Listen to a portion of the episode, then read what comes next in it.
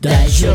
暗く沈んだ日も大丈夫。いつか日は差すから大丈夫。きっとなんとかなる大丈夫。大丈夫。大丈夫。辛く落ち込んだ日も大丈夫。いつか思い出になる大丈夫。君にならできる大丈夫。大丈夫。この番組は全ての人生が宝物をテーマにゲストの生き方人生から明日に生きるヒントを得るポッドキャスト番組です仕事うまくいかなくて。はいどうも。ワンライフポッドキャストナビゲーターのミッチーです。こんばんは。さあ今日も先週に引き続きまして夢ワイガヤ2019の、えースペシャル配信をお届けいたします、えー今週はですね、えー後半2名、え松山弘和さんそして、え吉富大樹さんの発表そして最後に、えまとめを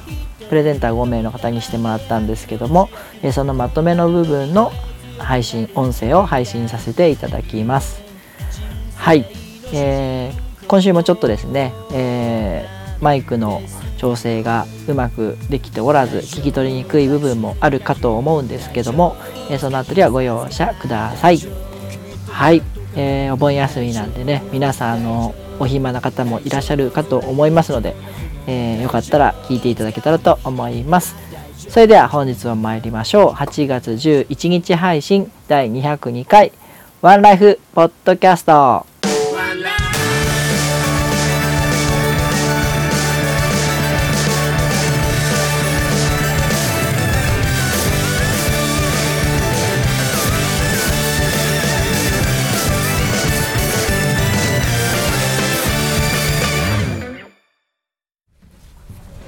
続きまして4人目の発表者は松山博和さんです。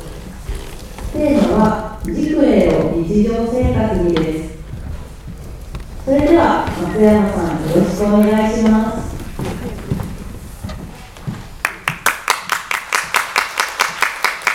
こんばんは。デジタル音楽作家の松山と言います。お願いします。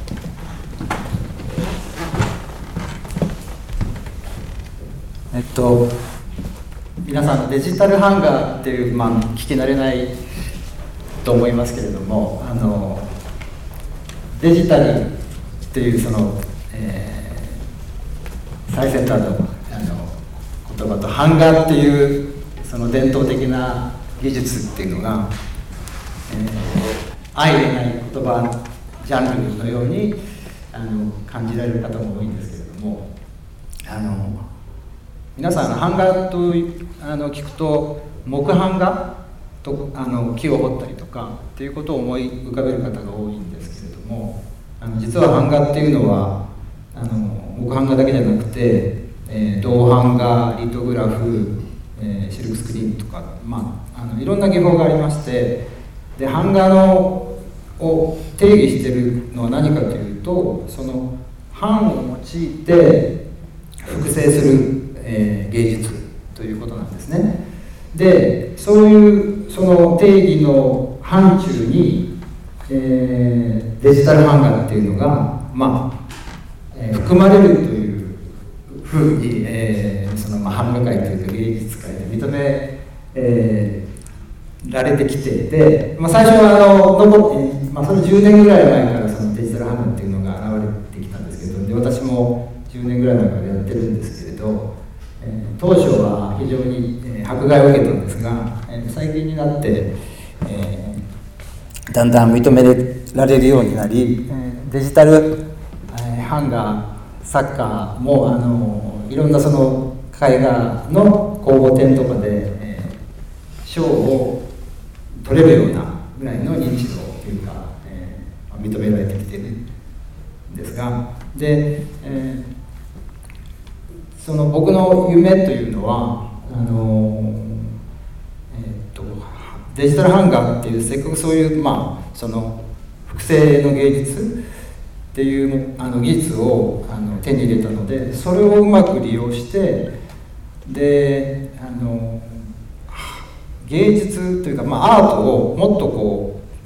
う、まあ、大量生産というのもおかしいですけどもあの、えー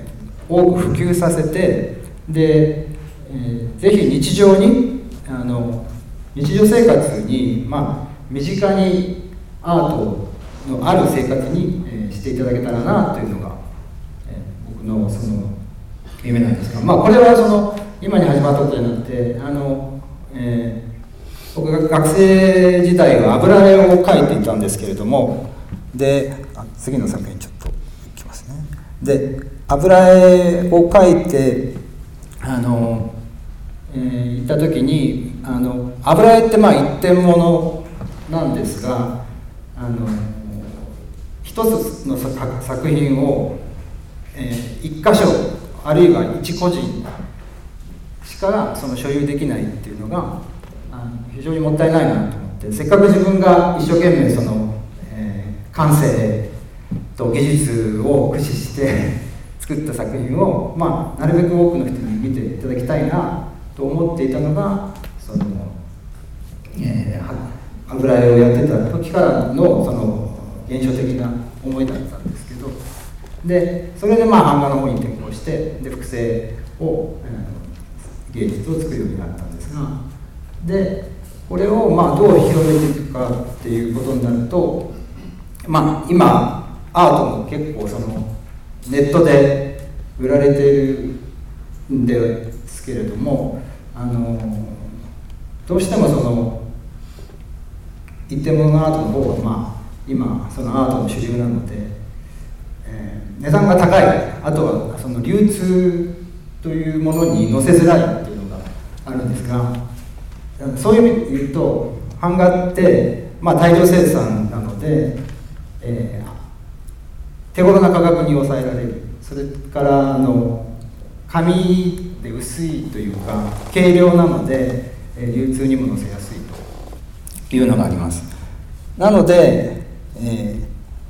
ー、ぜひその版画というものを、えー、そのうまく流通の仕組みに乗せて広められたらなと思っているんですがで自分でもその EC サイトのウェブサイトを作ったりもするんですけれどもなかなかそのえー、効果的な方法が見つけられないというかで巷にもいいしあのアートのそういったサイトありますけれども、まあ、成功事例ってあんまり見かけられないので何かうまい方法がないかなと思ってそこでまあもしこの場で何かそのいいアイデアをいただけたら嬉しいなと思っております。ありがとうございました。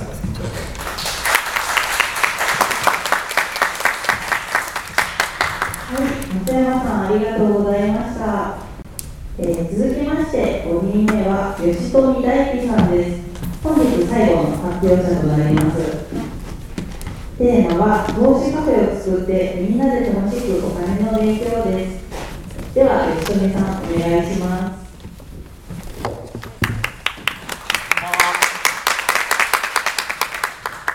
やあの本当に素晴らしい、えー、場を作っていただきまして本当に大変ありがとうございます今日は、えーと、ちょっともうなかなか私もしゃべるの下手くそなものでお聞き苦しいかと思いますがよろしくお願いいたします。それでもう皆様は素晴らしい発表の後で大変恐縮なんですけれども、えーと、私の夢なんですが投資カフェを作るということで、えー、話させていただきたいと思います。はい。えーとですね、あのまず自己紹介なんですけれども、えー、吉富大樹と申します。え大阪府立大学で、えー、心理学をやっておりまして、えーと、その後岡山豊ペットを地元に帰ってまいりまして、えー、バリューチェーングループというところで営業推進の、えー、仕事をしております。それから、えー、今はあの1人息子がおりまして、えー、まあ、の本当に可愛い子なんですけれどもあのもう、えー、溺愛しております。はい。で趣味はあのサッカーなんですが、えー、今は、えー、会社のサッカー部で年に1回の活動ということでほとんど飲み会が中心となっております、はい、で、えー、来週ちょあ来週ですねもう今週ですねあの、えー、いよいよあの桃太郎祭りですかねあの裏じゃがありまして、えー、私も出るということでございましてもう本当にあのまだまだ今週なんですが出来が悪いところなんでちょっと緊張しております。はい、えー、ということであの、まあ、いろんなことを僕も、まあ、そういった中でやってまいりまして、えー、もう10年ぐらい前にあの地元でレトロードというお祭りがあったんですけれども、まあ、それの実行委員をさせていただいたりとか、まあ、あの社会活動ということでそういった形のことをまず最初にさせていただきました、え、それでその後あのレトロードをおもてなしたいということでそのレトロードの中でのあのなていうんですかねおもてなすあのもう着物を着てこう若い女性にあのこんなお祭りですよみたいな案内をする隊を組織させていただきましてその後ですね吉備の国をもてなしたいというあの、まあ、これは岡山でエンターテインメントをする人でなんか集まってやろうかみたいな組織でございましたそれからその後、えー、夢ラボという組織を設立いたしまして、えー、まああの一応そんなことはやっていたんですけれどもあの会社で労働組合の委員長をすることになりましてちょっとそちらの方や仕事が忙しくなってそちらの方は今はお休みをしておるという状況でございます。はい。えー、それであの私が今労働組合の委員長やってるんですけどちょっとこれはあのこの間60周年のパーティーであの自慢自慢をちょっとしたいなと思ってですねあのこの左側の写真 あのドロックさんですね。えー、それであのこの方ちょっとあの大人向けなネタが多いんですけれどもあの、まあ、70歳ぐらいの会長があのうちの会社おるんですけれども、えー、まあ、おっぱいおっぱいおっぱいと叫ぶような芸風なんですけれども あの大変受けておってよかったなと思っております。はい、ごめんなさい。で、えー、こちらの方があの新入社員向けにですね、あのボーリング大会をやらせていただきまして、えー、その中であのまあ交流していったんですけども、まあ、この子たちにとっていい社会人生を送れたらなということで日々あの会社と交渉しておったりいたします、はい、それで、えっと、これはあの昔の話なんですがあのレトロードというお祭りですね。あのその時に、まあ、奥さんがダンス講師だったり、まあ、ちょっとタレント活動をやったりしておりましてあのそれであの桃田君という着ぐるみを作っておるんですけれどもえっと、この着ぐるみと一緒に何かまあダンスのパフォーマンスしたりとかですね。それから宝探しゲームというのをやったりしておりました。で、えっと、これがその後あの吉備の国をもてなしたいということで。岡山駅西口であの公演をやっておりました。えっ、ー、と桃田君の出たりするような、えー、劇をちょっとやったりとかですね。それから歌があったりえー、ダンスだったり絵をちょっと描いたりするような発表もあったりいたしました。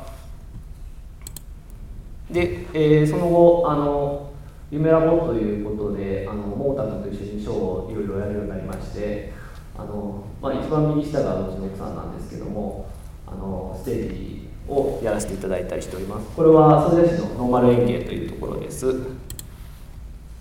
これはアリオ倉敷ですねはいということで、もうあっという間に時間が経ってしまいましたね。これは池田動物園です。はい。ということで、えっ、ー、と、あの、こんな話をしとって、あの私の夢は何だということなんですけれども、あの僕はあの、まあ、どちらかというとですねもともとこのエンターテインメントとかそういうのをやるようになったきっかけっていうのが、まあ、あの人間の幸せって何だろうとか考えた時とか、まあ、それから奥さんがそういうエンターテインメントをするというのが、えー夢であの大人になってからタレント活動をやったりダンスをやったりするようになりました、まあ、それを支えていく中であの僕もあの一緒に活動していくということがあって、えっと、なんと自分もステージに立ってしまうというようなことになってちょっと大変お恥ずかしいことだったんですが、えそういったふうになりました、まあ、それでその中で僕が、まあ、あのやっていたことであの、えー、まあ、僕はちょっと株式投資とかをやっておりまして、まあ、それがあの夢を助けるきっかあの支えだったなというような、まあ、あのえ、モーターも作ったりとかですね。まあそれとかステージやったりするのに、え助けになったなという経験がありまして、まあ、本当にこの中でも夢支えていただいたりとか、まあ、お子様がいらっしゃったりとか、何かとやっぱりあのもう本当にリアルに現実にそういうことをやっていこうと思いますとそういうことにも向かい合っていかないといけないということがありますので、まあ、そうした夢を応援するという意味であの僕がまこういったえー、投資の、まあ、方法じゃないんですけどもそういったのを、え、話ができるようなところがあったら僕も何かお役に立てるんじゃないかなということで、えー、僕の夢はあのまあ皆さんがお金持ちになれるような そんなあの、えそれでまあ一人でも多くのお子様や皆様が夢を助けられるような人間になりたいなということで、え僕は投資カフェを作りたいという夢を、え考えさせていただきました、えありがとうございました。は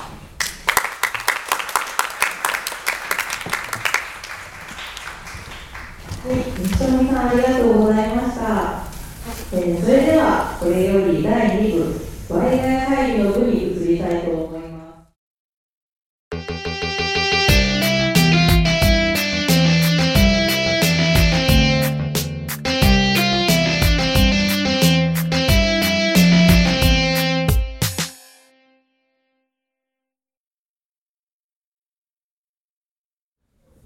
はい、皆さんお疲れ様でした。ありがとうございます。えーこれからプレゼンターさん一人一人に、えー今日のまとめを軽く発表していただきまして、えーお話ししたいと思います。じゃあまず、マロ君から、いい話し合いできましたかはい。はい。できました。ちょっとじゃあ軽くまとめを、1分ぐらいまとめていただいて。えー、1分という時間が短くて、とてもまとめられそうにないんですけど、前半は障害者の方ってどういう望みがあるの？とか、こういうことがあのしようとしているのって、健常者の方も知らない人が多かったので、どうやって情報発信してるのなどの話になりました。で、後半、えーと、これが一番時間を使った話し合いだったんですけど、えー素晴らしい活動をしているのが発信が大事だということでどのように発信をしていくか誰に対して発信をしていくかという話し合いになってどの世代にもいいように発信できるようにまた、えー、と行政や個人の力を使って、えー発信できるようにという話し合いになりました。ででえーうちは高校生の人とたくさん関わっているので、えーそれなら中小中高の人たちに若い力を使って発信をしてもらって、えーどんどん広めていけばいいという意見と個人個人に時代を徐々に作っていって徐々に徐々に広めていけたらいいという意見などが出ました以上ですありがとうございます。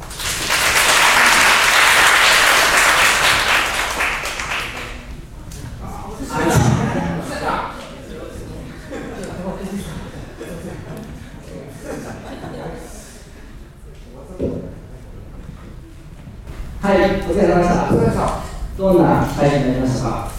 えー、っと、すごい、私もさ質問、すごいいい提案をいっぱいいただきまして、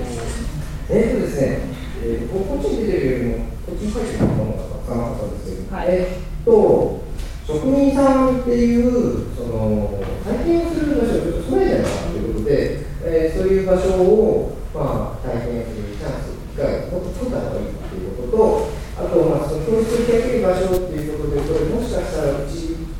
学芸がっていう話があったんで、あの学芸そういった職人さんが集まる場所にもう一度してしまえと。っていう話が出てきました。あと、えーとマニアックで突き詰める。あの誰もその話したっていうなかなか共有できる部分がないところもあるかと思うので、そのきちんと楽しめる人、そういった人たちについてきちんと発信していく。あともう一点大事なところがあったんですけど、ごめんなさい、えっとですね、こう好きな人がいるんですけど、職人で、あ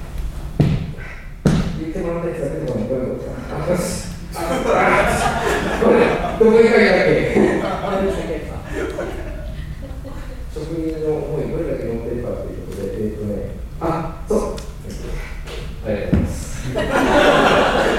これね、さっきね、もう本当ね、もうね、これじゃない、これね、あの、職人って、仕事でカテゴライズっていうか、作ってたんですよ。そしたら、ある人がね、K さんって言うんですけど、まあ、僕名前言ってたんですけど、すごいこと言ったんですよ。その人じゃんって言って、その人が職人じゃん。だから、いっぱいやることできるのに、一つじゃないって言われて、あそうかって思ったんです。だから、その人は職人なんです。言い方わかんないかもしれないですけど、その人が職人なんです。あれ俺の人で言うあ、なんでないなんでない一回間違えたなんでファイすいませんなんか分かんなかったら聞きに行って。以上です。最初にお店のやりでも。え、いいんですかあああ、感じだ。どうぞどうぞ。すみません、あの、ビデオの説明学芸石田と申します。あの、これ衣装です。さっきも言いませんですけど、これ漫画、漫画好きなことやり続けたら、坂さん。本当にこれも仕事になってるようなので、あの、本当助かってます。好きなことをやり続けて、それを本当仕事にするっていう、本当に職人さんだと思います。なので、このまま読んでください。以上です。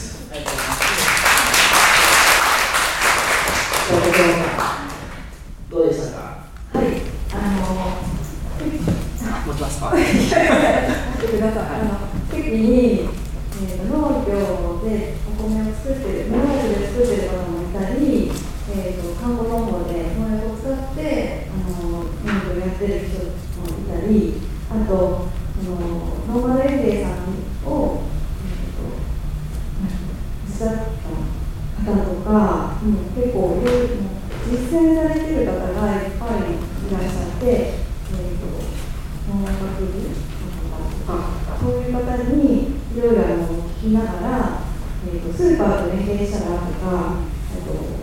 そのスーパーの中であのお野菜をお料理してで食べてもらうとかあとそうですね YouTube であのこの日入れてますっていうのをやったことがあるとか、はい、でえーとですね、生そのまんまで食べてもらうとか、は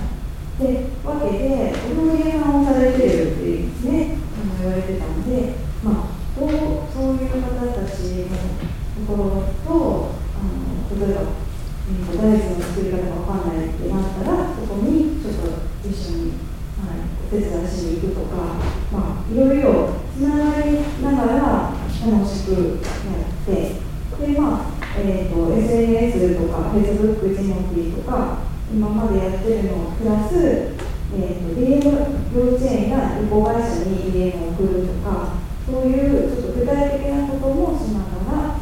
えーと、それをやりながら既成事実を増やしていってその上でちょっとあのあのだんだん増えていったら無農薬のコックをすべていったらみたいな。はいでそこに人が集まってきたら、まあ、九州とかでやってるところもあるのであの岡山もそういうことができるんじゃないかと、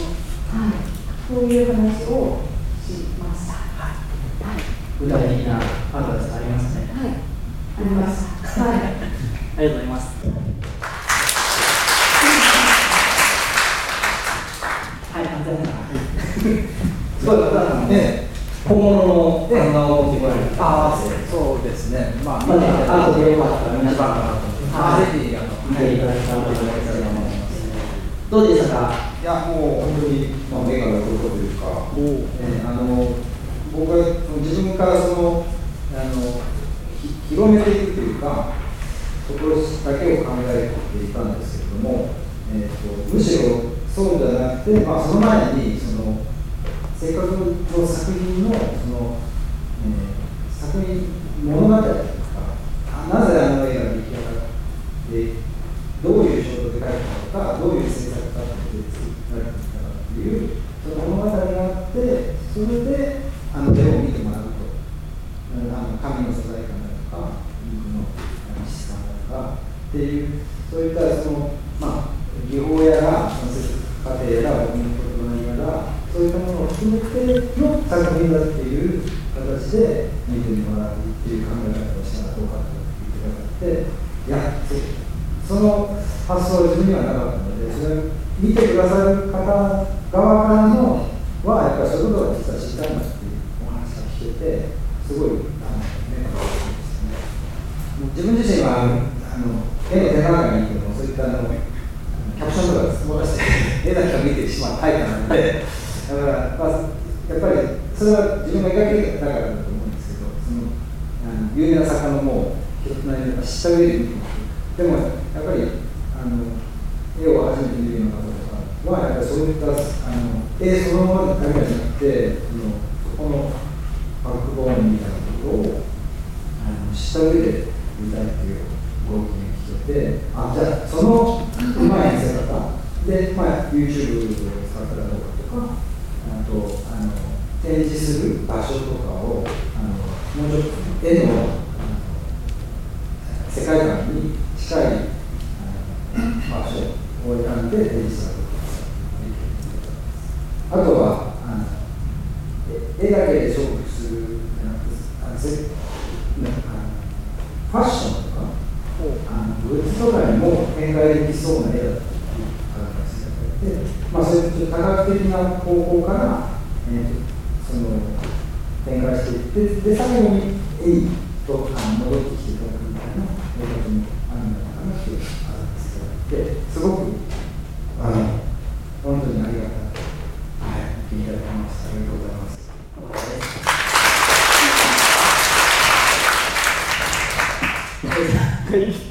だいぶ荒れてたみたいですけどいやいやいや、全然ですよ。あの、とりあえず一番最初に男性ばっかりだったので、ちょっとがっかりしたという。すみません。いや、あの、ありがとうございました。こう言ってみて。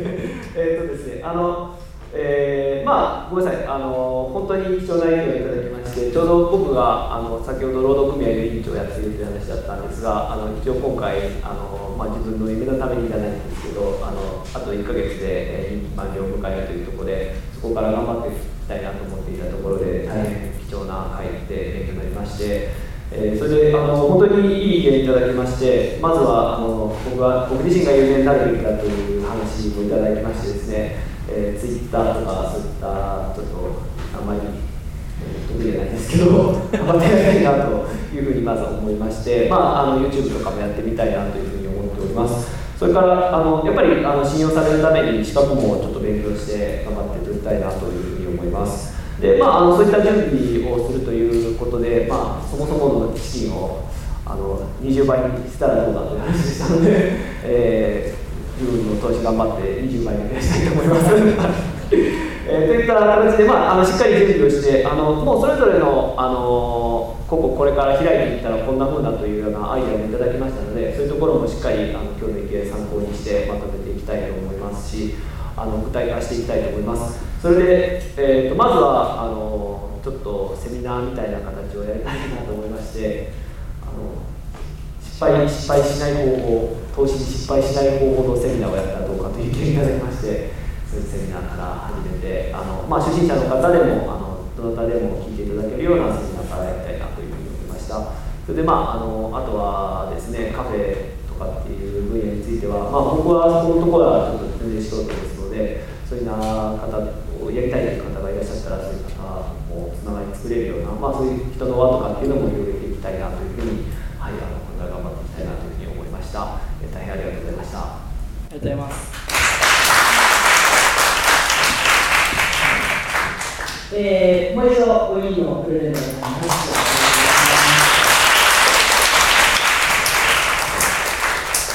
えっと、まあ、僕から軽くまとめをさせていただきたいんですけども、えー、今日まで1月にこの企画をスタートしまして、えー、プレゼンターさん5名の方では、2月ぐらいから皆さんにこういうお声掛けしてもらったんですけど、えー、なかなか進行せず、実に昨日ぐらいまで、えー、プレゼン作りを進めていって、ようやく形になったなという思いがあります。で、とりあえず、まあ、あの、今日すごい雰囲気が良かったので、あの、すごいみんなが安心をしておりました。それもあの皆さんのおかげだなと思いますので、えー、今回ありがとうございました。それで、えーまあ、まとめということでもないですけども、また、こう、この企画、来年、再来年と続けていきたいなという思いがありますので、えーもしよかったら、あの、アンケートがお手元にあると思うので、よかったらそちらお書きいただいてですね、えー、書いていただけたらなと思います。はい。えー、力のあるそれでは改めまして皆さんどうもありがとうございました、夢ワイガヤ2019みんなで夢を叶えるワクワクアイデア会議を終了いたします、えー本日は、えー素人ながら私同じ若菜が司会を務めさせていただきました、えー本日は本当にありがとうございました。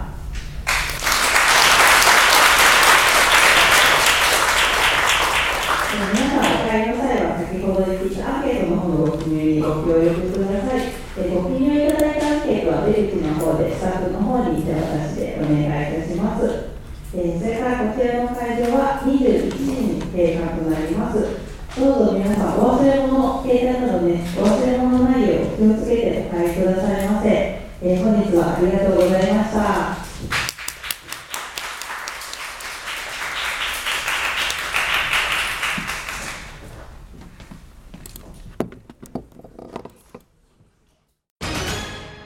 問題です。紀元前の木に土と書いて何と読むでしょう？第2問。あるなしのなしに風と書いて何と読むでしょう？第3問。中心蔵の蔵に、粋な人の粋と書いて何と読むでしょう？実はこれ全部日本酒の銘柄なんです。答えが知りたい人は岡山駅前名手センターまで。選ぶ楽しさを提供します。岡山駅前名手センター。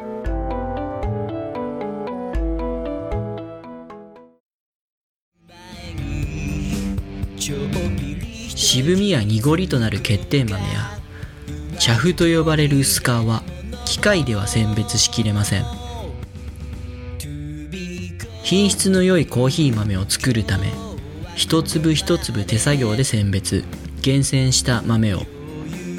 注文を受けてから焙煎し最高の状態でお届けいたします。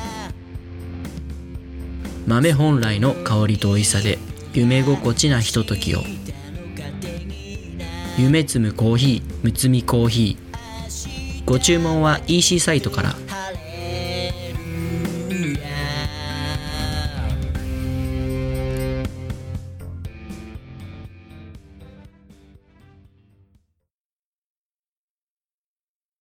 おー溢れそうなこの想いを君の胸へと届け。はい、エンディングです。お疲れ様でした。さあ、えー夢ワイガヤ2019、えープレゼンターさん5名の発表、えー先週と今週で聞いていただけた、いただいたんですけども、いかがでしたでしょうか？えーイベントの方はね、40人の方に来ていただいてですね、えーまあ、当初定員80名としていたんで、えーちょっと少ないかなと思ったんですけども、えーまあ、すごいねその40人ぐらいがちょうど良かったというかあの非常にいい話し合いができた盛り上がったイベントになりまして、えーワンライフポッドキャストとして、まあパーソナリティとしてですね非常に満足のいくイベントだったんですけども、えーまあ、今のところ来年再来年とやっていくかは今未定なんですけども、まあ、このポッドキャストが続いていく限りはですね、えまたこういったイベントをどこかでやりたいなとは思っております。えーリスナーさんの中でもあの、まあ、発表したいなと思われた方もしくは、えー次やるんだったら参加してみたいという方がいらっしゃればですね、えーコメント等いただければ、えまた考えたいなと思っておりますのでどうぞよろしくお願いいたします。はい、えーそれでですね、え来週8月18日はですね、えーワンライフポッドキャストちょっとお休みさせていただきたいなと思っております。えーまあお盆休みですね。はい。えーなので、え次の配信通常配信がですね、えー8月25日の1日前8月24日の土曜日からですね、えまた、え毎週お送りしていきたいと思っておりますので、えーぜひお楽しみにしておいていただければと思います。はい。これから250回、300回を目指して、えーまだまだ頑張っていきたいと思います。はい。それではね、えー皆さんもまだまだ暑い日が続いておりますので、どうぞご体調の方お気をつけください。はい。えーお送りしましたら私、ミッチーでした。それではまた24日までごきげんよう。みたいに舞い交ってワクワクやって笑いながら。この番組は選ぶ楽しみを提供しています。岡山駅前名手センターとハンドピッキングによるこだわりの一粒むつみコーヒーの提供でお送りしました。